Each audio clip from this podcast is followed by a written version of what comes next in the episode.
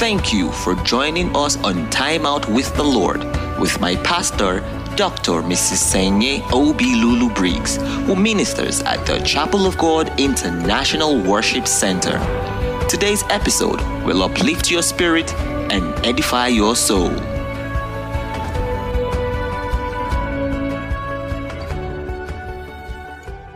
Father, we thank you for everything that you are doing in our lives. We recognize you as our God, the only true God, the wise one, the lover of our souls. It is your plan from beginning that a day like this will come and your children will gather at your feet to get to learn to know more about you. We are very grateful, Almighty God. Indeed, your word is very precious. We appreciate what you're doing. We learn from your word, especially your promises on which our faith stands. Father, we thank you. We bless you. The scripture says, You saw me before I was born. Every day of our lives was recorded by you, and every moment was laid out. Father, where can we go from you? We are so mindful of the fact that you are the ultimate one that knows all things, everything. And so, Father, we come to you in total humility, for indeed we had nothing, but in you we have everything. We thank you because you know what is best for us. And so we are gathered before you that we may hear your word and we may take in those words that you are sending our way to address those peculiar situations in our lives, in our spiritual growth, in our physical life, in our relationships with one another, how we serve you. Lord, you know all things. And we trust that the words that we are going to hear today or sending our way will cause us to be more of us, better, better children of God, becoming what you indeed planned for us to become. Lord, we just thank you. We pray for our brothers and our sisters that are yet to join us. We know that you are preparing them, you're talking to them, and they will join us. And together we will share the joy of this day, the joy of being in your presence. Lord, we will not go the same way we came. For in your presence there is joy, there's beauty, there's bounty. We receive our blessings today. Thank you, Almighty Father. In Jesus' precious name we have prayed. Amen. Our study passage is taken from the book of Proverbs. Proverbs chapter 22. We are to read from verse 1 to verse 15. And the key verse is verse 6, which says, Train up a child in the way he should go, and when he is old, he will not depart from it. This passage contains, as usual, many moral and spiritual virtues which parents must imbibe in themselves and show and also direct their children thereby. Verse 1 starts with a good name. A good name is rather to be chosen than great riches, and loving favor rather than silver and gold. Now, when you look at this verse in the context of the wise king, Solomon, the way he put it in the opening verse of the book of Ecclesiastes, chapter 1, it talks about vanity and vanity and vanity. The book of Ecclesiastes gives us, I would say, more examples of life because he uses life examples. That book was written after King Solomon had done a deep research into life. And so here we're seeing example of a good name being chosen rather than riches and favor rather than silver and gold. We see a better explanation. This is quite clear, of course.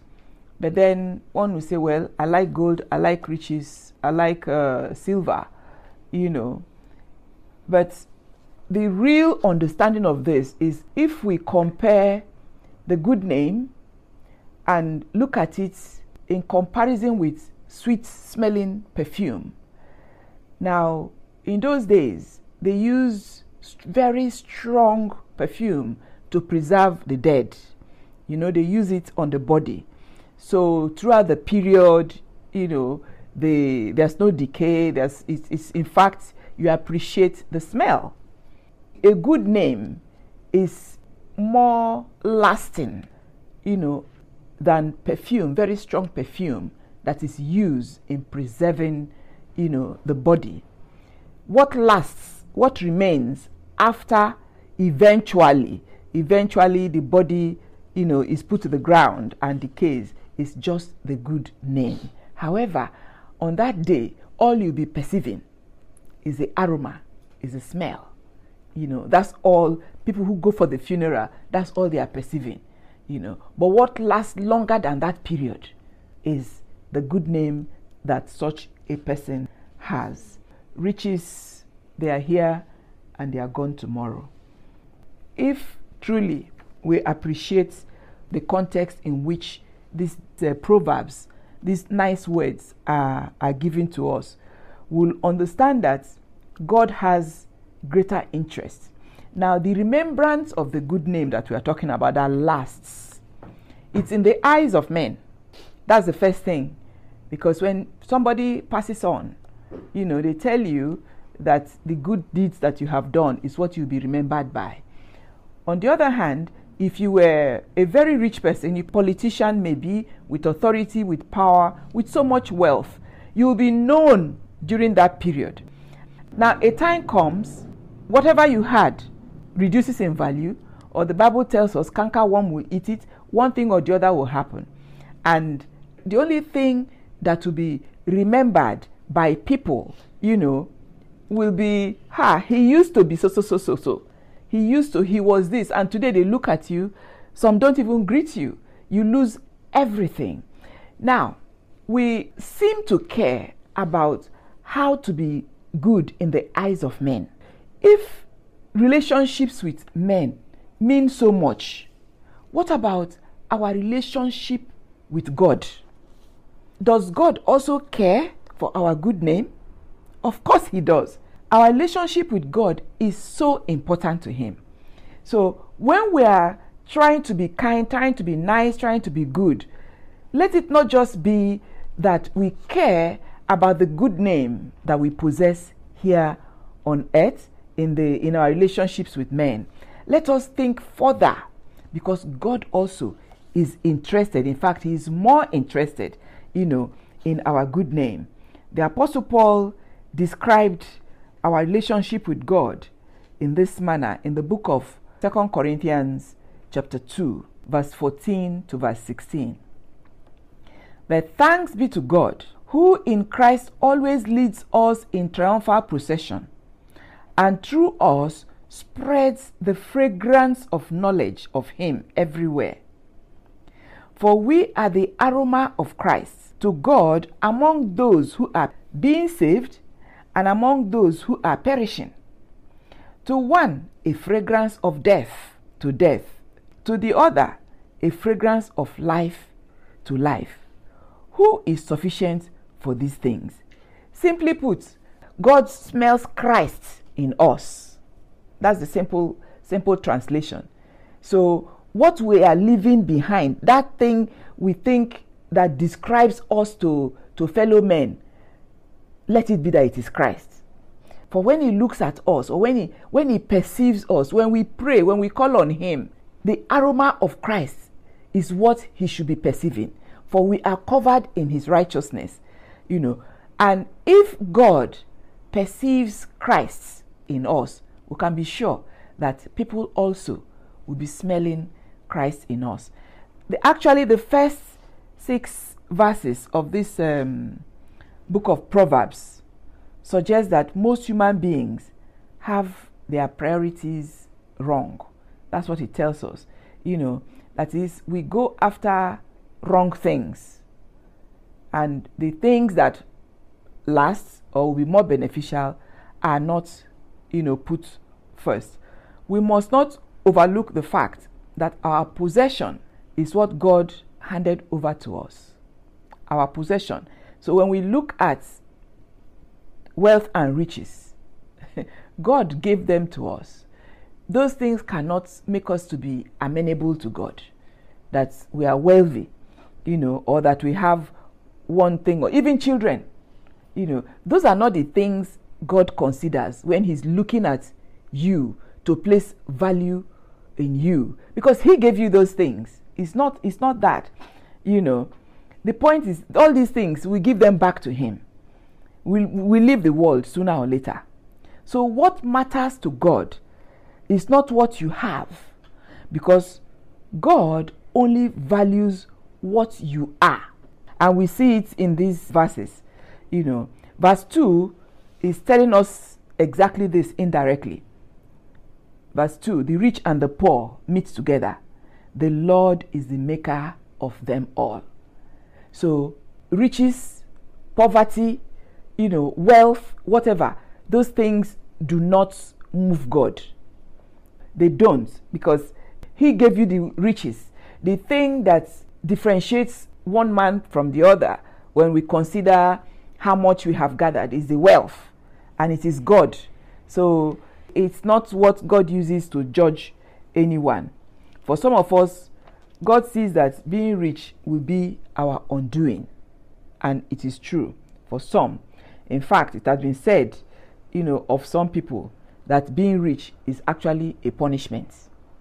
They believe it and it plays out in their lives.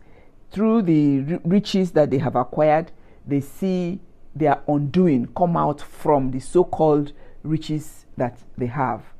Now, verse 3 describes a, a prudent man. A prudent man foreseeth the evil and hides himself, but the simple pass on and are punished. A prudent man is described as someone in this book who protects himself against temptation. Because for you to be prudent, you must have, in a way, and then you utilize whatever it is in a prudent manner. You do not allow it to, to overwhelm you and you are not able to control it.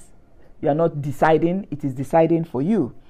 The prudent person is able to protect himself against not just temptations, against various pitfalls that are associated with riches. The prudent person will guard himself, you know, knowing in advance that, yes, I have, but if I'm not this careful, this will happen. There are certain things that the wise rich man will consider that the person that is not so rich will not need to consider. So it's a call for us to be prudent in whichever manner we find ourselves. The Bible says, Money answereth all things. So the question now is, how do we have this all important useful tool that is uh, an answer to quite a lot of our problems. And at the same time find wisdom in the word of god. How do we balance it? Well there's an ideal in god's world. And for a child of god you know that you are in the kingdom of god. The kind of things that you are exposed to and the expectations of God, the principles that operate in that kingdom are quite different.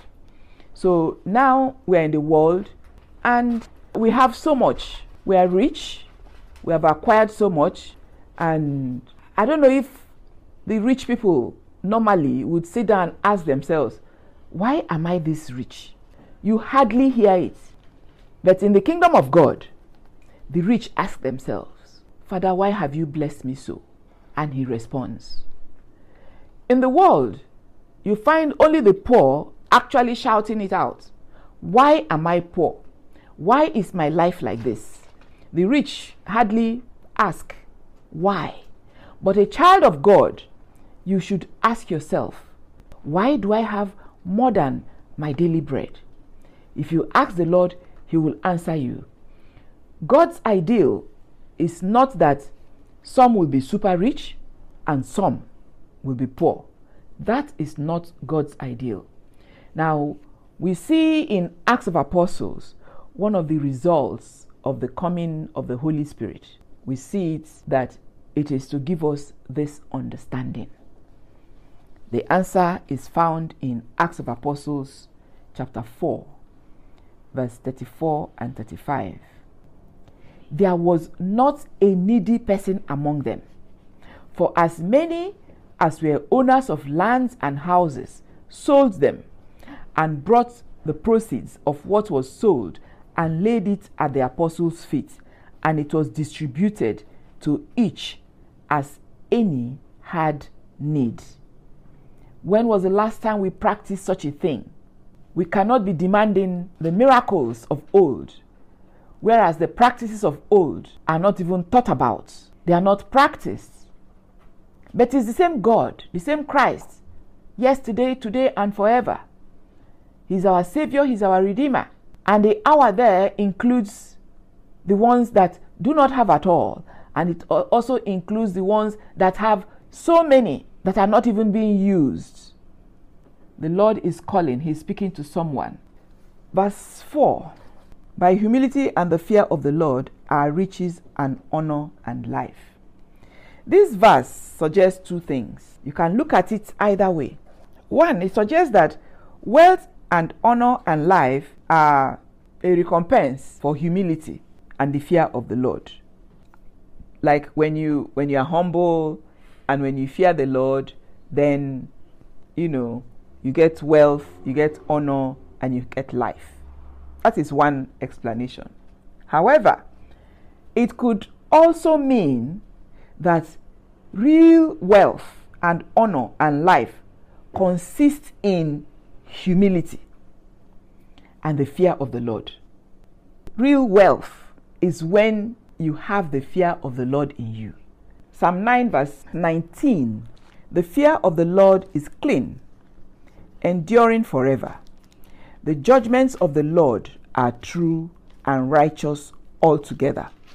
More to be desired are they than gold, yea, than much fine gold, sweeter also than honey and the honeycomb. Now, what are those things? We're talking about the fear of the Lord, the judgments of the Lord. Those two, you know, they are more precious, they are of more value. So it's not that when you are humble, you are giving these things, but that the fear of the Lord itself is that which has value, which is the indestructible wealth, you know, that you have. That's what it means. That when you fear the Lord, you have life already. Verse 5 Thorns and snares are in the way of the froward. He that doth keep his soul shall be far from them. When you look at this, it's like it contradicts the statement of our Lord Jesus Christ in the book of Matthew, chapter 7, verse 13 and 14. In that place, it tells us that wide is the gate and broad and easy to travel is the path that leads the way to destruction and eternal loss. And there are many who enter through it. While this one is talking about thorns and snares are in the way of the froward, as if, you know, it's not an easy thing. Christ says, But small is the gate, and narrow and difficult to travel is the path that leads the way to everlasting life, and there are few that find it. Now, we see here, we must realize, however, that a snare is something that is hidden from view. So, yes, the way is wide, is broad, just like the Lord Jesus Christ has said it. But the snare is hidden from view, it's like a trap. You know, you only know a snare is there when you are caught in that in that trap. And that's why Christ tells us that a lot of people foolishly will go into that easy way. It looks like easy, but there are snares in it. Verse 6 is a key verse. Train up a child in the way he should go, and when he is old, he will not depart from it. I mean, this is a verse we are so familiar with. The point is, one is never too young to learn. The lessons that we are teaching are the lessons uh, we have discussed in from verse 1 to verse 5. Nobody is too young to learn it. If you leave it all together to later in life, it will become more difficult to teach. Because at that time, the ways of the person would have been set already. So it is better to teach now.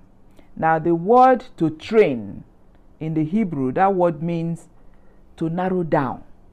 You know, tell the child the real issues of life. As a child, there are so many things, but let the child know what the real thing is. Do not look at it that, oh, it's a child. Maybe they cannot understand when they grow up. The Bible tells us otherwise. Begin to tell them now. Now, that word could also mean to, to dedicate, that is, to turn it towards God's charge. This is such an important aspect of preservation of life. You preserve the life of the child, and you also preserve the life of future generations through that child. For we have seen how one man's acts have brought total destruction to the life of future you know generations that come after them. It means that the training will definitely bear fruits along the line. When the child is probably brought up he too or she will bring up the next generation in the way that they should go. And so if the training is started in time it will become a habit. It will become the second nature of the child now what the youth learns age does not forget. That's the implication of this verse. So you teach them when they are young, when they grow up, they will not forget. So the teaching is done when people are young. And when you grow old, you will remember those things you learned along the way. Verse 7 The rich ruleth over the poor, and the borrower is servant to the lender. We see here that money is often equated with power. That is to say, money has the ability to enslave. If you're a borrower, be very careful. If you are the lender, you're a Christian, do not enslave. Because you have given, you feel the power to enslave a fellow believer. But let that not be your portion. Jesus Christ warns us in the book of Matthew chapter 6, verse 24. He says, No man can serve two masters, for either he will hate the one and love the other, or else he will hold to the one and despise the other. You cannot serve God and mammon. talking about money. And so, what should we do? Yes, you have been blessed, you're a child of God, you have money. Yes, there are so much you are doing with what God has blessed you with. The blessings of God, they do not add sorrow. So if God has blessed you and you're a child of God, you surrender to God's authority. And when you have done that, it will free you from the power of money over the life of one that has the money. Surrender totally to the authority of God. When you do that, then the devil that rules inside money will not have any hold over you again. One thing we must know is that borrowing brings you into the power of another human being. So, what do you do? Well, we can look at the advice of the Apostle Paul to his son Timothy. First Timothy chapter 6 verse 6 to 12. Yet, true godliness with contentment is itself great wealth. After all, we brought nothing with us when we came into the world, and we can't take anything with us when we leave it. So, if we have enough food and clothing, let us be content. But people who long to be rich fall into temptation and are trapped by many foolish and harmful desires that plunge them into ruin and destruction. For the love of money is the root of all kinds of evil, and some people craving money have wandered from the true faith and pierced themselves with many sorrows. But you, Timothy, are a man of God, so run from all these evil things. Pursue righteousness and a godly life, along with faith, love, perseverance, and gentleness. Fight the good fight for the true faith. Hold tightly to the eternal life to which God has called you, which you have declared so well before many witnesses. Now, we are seeing here the mystery of godliness. It's not how much Bible you carry and not how much you smile and tell people, God bless you. Contentment, just be okay with who you are. Be okay with what the Lord has done for you. And you know that God sending Jesus Christ to this world is enough. The fact that He came, you see, that knowledge keeps you going. Every other thing is not important anymore. Because if you carry that as the first thing in your mind, the last thing in your mind, that Christ actually came, God actually manifested himself as man, and he has come to justify you, that is godliness. If that occupies your mind, and then you you you believe that indeed he was seen by man, I mean we're not there, but we believe it that what we are reading in Matthew, Mark, Luke, and John are actually true occurrences, happenings, and that he gave up himself and God raised him up and took him. All of this for my sake, for your sake. That is contentment. And whatever he directs that you do, you do it and you keep looking up to him because you know that sooner or later you are leaving this place anyway so it cannot be a matter of life and death. Most people will not calculate, will not do anything. They just go and fall headlong. And then their faith, everything they believe, they start doubting God because truly He has not sent them. But today we are seeing that godliness with contentment. If you have come to know God in this manner, just be satisfied. Paul was advising his son. Now, Again, in the book of uh, Deuteronomy, chapter 23, verse 19, we are advised if you lend, first of all, don't lend, give. If you can, give. Okay? And if somebody comes in their need and wants to borrow, with your good heart, lend to the person. And remove from your heart the fact that you have the power over such a person. Otherwise, your good deeds will turn to become a snare and will catch you and you fall into Satan's trap. If you lend, do not lend like a money lender. What do money lenders do? They charge interest. God says you gave your money, let the person use it. The person will give it back to you. Do not collect interest. It's a simple instruction. He doesn't want you to make profits over the suffering of another person. Because you are supposed to, you are called in the first place to lend a helping hand to raise such a person up. That's how you are called. That's what you're called to do. But if you give, do not charge interests. That's the Lord's instruction. May God help us as we abide by it in the name of Jesus Christ. Verse 8 of Proverbs He that sweats in iniquity shall reap vanity, and the rod of his anger shall fail. Money, or whatever is being used as a tool to bind fellow men is wickedness. Acts of wickedness that eventually you believe will produce or increase your lot, and you believe that they will improve you, you get more profit, more benefits, more success. Meanwhile, they are not godly acts. Those acts ultimately will be will be a curse. So to know whether your wealth come from blessings or come from curse. Because even the people who are cursed, they are wealthy. We see them. How you know it is the source of your riches.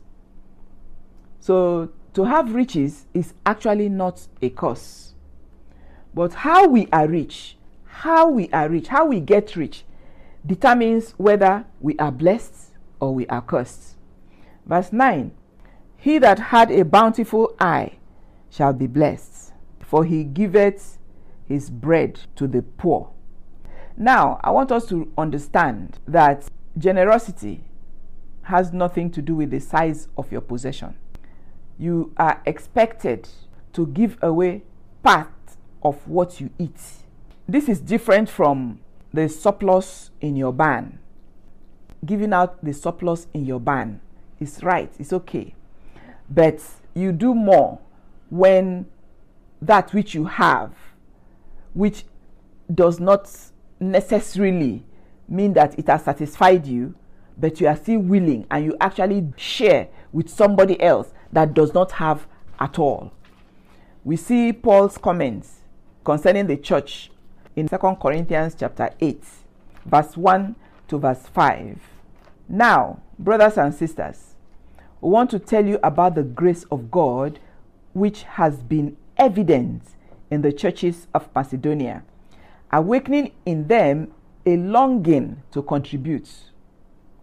For during an ordeal of severe distress, their abundant joy and their deep poverty together overflowed in the wealth of their lavish generosity. For I testify that according to their ability and beyond their ability, they gave voluntarily, begging us insistently for the privilege of participating in the service for the support of the saints in Jerusalem. Not only did they give materially, as we had hoped, but first they gave themselves to the Lord and to us as his representatives by the will of God, disregarding their personal interests and giving as much as they possibly could. Now, they wanted to be part of them that give support because the people in Jerusalem were being persecuted, the Christians, and they were running, they were hiding, and life was tough. So the churches overseas were contributing money. Now, these poor people in Macedonia had very little, but they saw it as a privilege to participate in the service for the support of the saints that were in Jerusalem. So the grace to give doesn't necessarily go to the people that we see that have so much. Whatever is your lot, remember the woman with her two mites, they were all that she had, but she wanted to be part of the giving. How could she go to the house of God where the priests were there? They were not working, they had no inheritance. How was there going to be food in the house of God? Because there are people, there are strangers that come. There are very poor people who come, who go to the house of God to seek help, for support for one thing or the other. How could they turn back people that will come to them? She said no, she had to be part of it. So that's what I'm trying to say. Generosity has nothing to do with the size of your wallet or the size of your possession. Just give away part of what you have. You know, and we see God's grace being abundant in your life. Some will say, I don't have the grace. But I'm telling you here that the grace of God is abundant, and that grace is demonstrated, you know, in your life as you begin to obey the Spirit of God that will be pushing you. Eh, do something, just do a little. He speaks with you. Do not brush the Spirit of God aside. The grace of God is sufficient. Even in the church in their extreme poverty, they sought to give, and God provided for them and they gave. Verse 10 Cast out this corner, contention shall go out, strife and reproach shall cease. Of course, if there's someone who is in your midst that is mocking, who makes light of what you are doing seriously, you are there, and the sole purpose is that you see that Christ did not die in vain. The sole purpose is that souls are turned to the Lord. You are preaching, and men are repenting, surrendering their lives to Christ. And there is a mocker in your midst that makes light of the word of God and is there to be a disruption, always in disagreement with wrong attitude, making mischief, drive such a person out. This is a case where reform is not what is needed, but expulsion. The Lord Jesus Christ recognizes this kind of situation and he spoke to us in book of Matthew chapter 18 verse 17 talking about conflict management. Actually, it starts from verse 15. Talk to him first of all if he refuses to hear call other people and if he shall neglect to hear them tell it unto the church but if he neglect to hear the church, let him be unto thee as a heathen man and a publican. Simple. A heathen, a publican, a tax collector, someone who is totally against God, such you do not fellowship with the person. I know some of us who love God more than Jesus Christ loves God will be saying, uh, So, can't we continue to preach to the person? Nobody says do not preach to the person, but you don't have such a person as one of the brethren because there's definitely a contrary spirit that manipulates the person. There's a contrary spirit that the person is an agent of and has agreed to become a source of disruption so that the work of God will not go on. You know, you treat him as you would a pagan. That's what the scripture tells us. However, I must try to expand it a little bit. As you are removing the satanic tool, you must make sure Satan himself is not there. The conflict, what is the conflict? It has to be resolved. And resolving the issue is usually disagreement over one thing or the other. And if it has to do with doctrine, for instance, then let the scripture be the guide. Above all, the body of Christ needs the Holy Spirit to rule. That's the spirit of love. We cannot just remove the tool and allow that which is festering to continue because tomorrow it will reappear in a, in a different form. Satan is there to kill, to steal, and to destroy. He must not be allowed. And the only person that can beat him, that has beaten him, is Jesus Christ. And he has sent the Spirit, his Spirit, you know, to come and dwell in us, remain with us, so that we will have victory over all forms. And we do this by listening to the Holy Spirit, by his guidance, and also receiving into us the spirit of love we don't do anything with malice, we do things with love.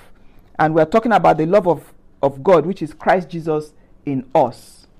Verse 11 He that loveth pureness of heart, for the grace of his lips, the king shall be his friend. This is simple. He's talking about the liberated Christian, you and I, the one that has made his heart pure by the blood of Jesus Christ. The Lord Himself when he was teaching in Matthew chapter 5, verse 8, he says, Blessed are the pure in heart, for they shall see God. So it's an open thing. If your heart truly is liberated and you're not bound by any of the things that store themselves in the heart of man, if your heart has been circumcised, has been washed by the pure blood of Jesus Christ, then you are able to see God. And evil thoughts all those things do not have any place in you anymore. It's the same Lord Jesus who told us in the same book of Matthew, chapter 15. We see the opposite of the person that has a pure heart. 15:19 For out of the heart proceed evil thoughts. So these things are stored in the heart. What are they?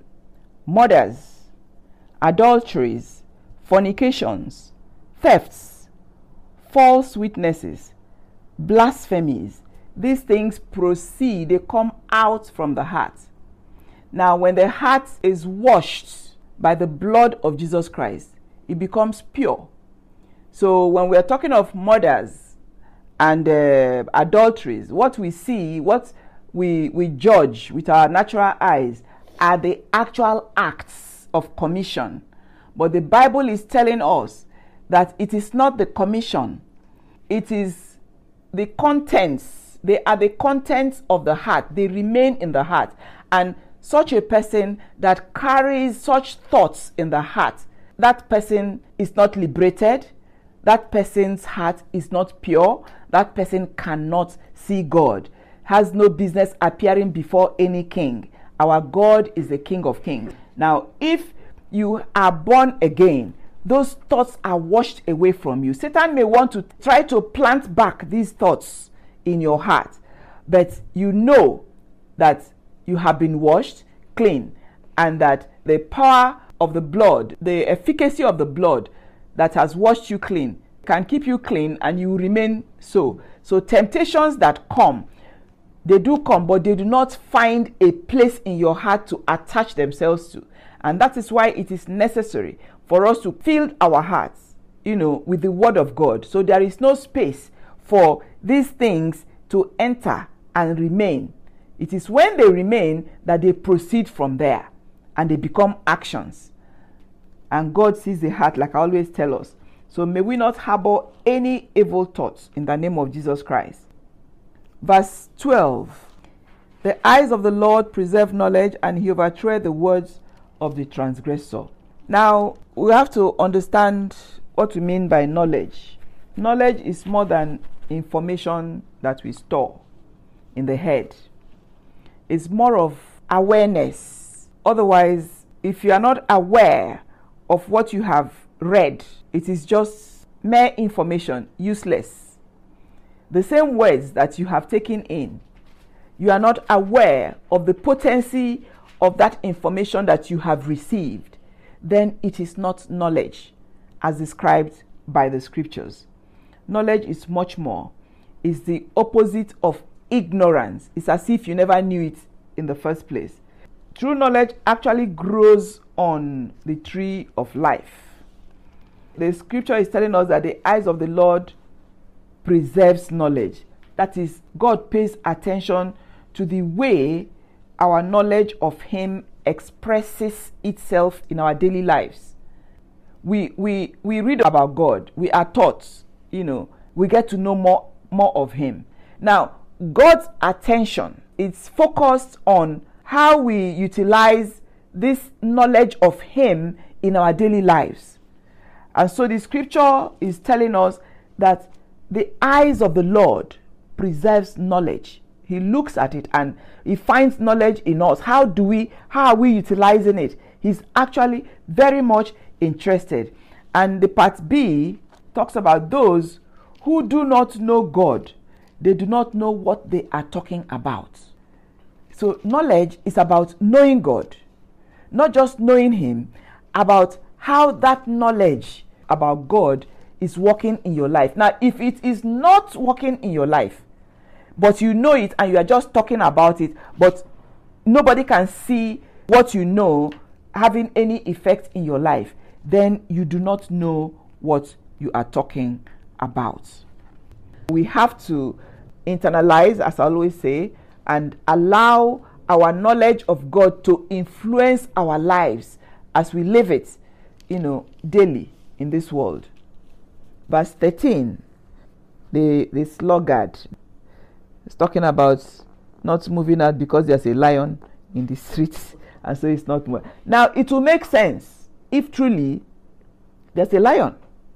But the point is, he's inside the house. How does he know that there's a lion outside? So the advice is shake body. There's so much excuse for for our inactivity. So much excuse. But like I've the Lord has explained to us in, in our teachings, if there's one of you who is able to utilize the word of God that we have been teaching, that person did so much for the Lord. The Lord will consider it when judging our actions because our every action will be judged. Do you have an excuse? You heard the same thing. You were in the same room and one person took the message and ran with it. You took the message and put under your pillow. Let's be wise. Verse 14 The mouth of strange women is a deep pit. He that is abhorred of the Lord shall fall therein. This deals with more than sexual temptation. It depicts consequences of departing from fellowship with God, being cut off from the presence of God. I don't know how many will last being cut off from the presence of God. We should be very mindful of this, please. Anything that removes restraints from human life incurs God's wrath is an abomination. Thank you so much for listening. God bless you. We believe you've been blessed by listening to this episode of Time Out with the Lord with Dr. Mrs. Seinye Obi Lulu Briggs. You can join our daily meetings on Zoom and Skype by logging on to our website at www.timeoutwiththelord.com. For daily messages and encouragement, you can also add us on WhatsApp with the number plus 44 750 669 3440. For more information, please call 084 555 188 or 084 554 430. We invite you to worship with us on Sundays by 10 a.m. at the Chapel of God International Worship Center at number 22 Forces Avenue, OGRA, Port Harcourt, Nigeria. Remember, you are God's most beloved.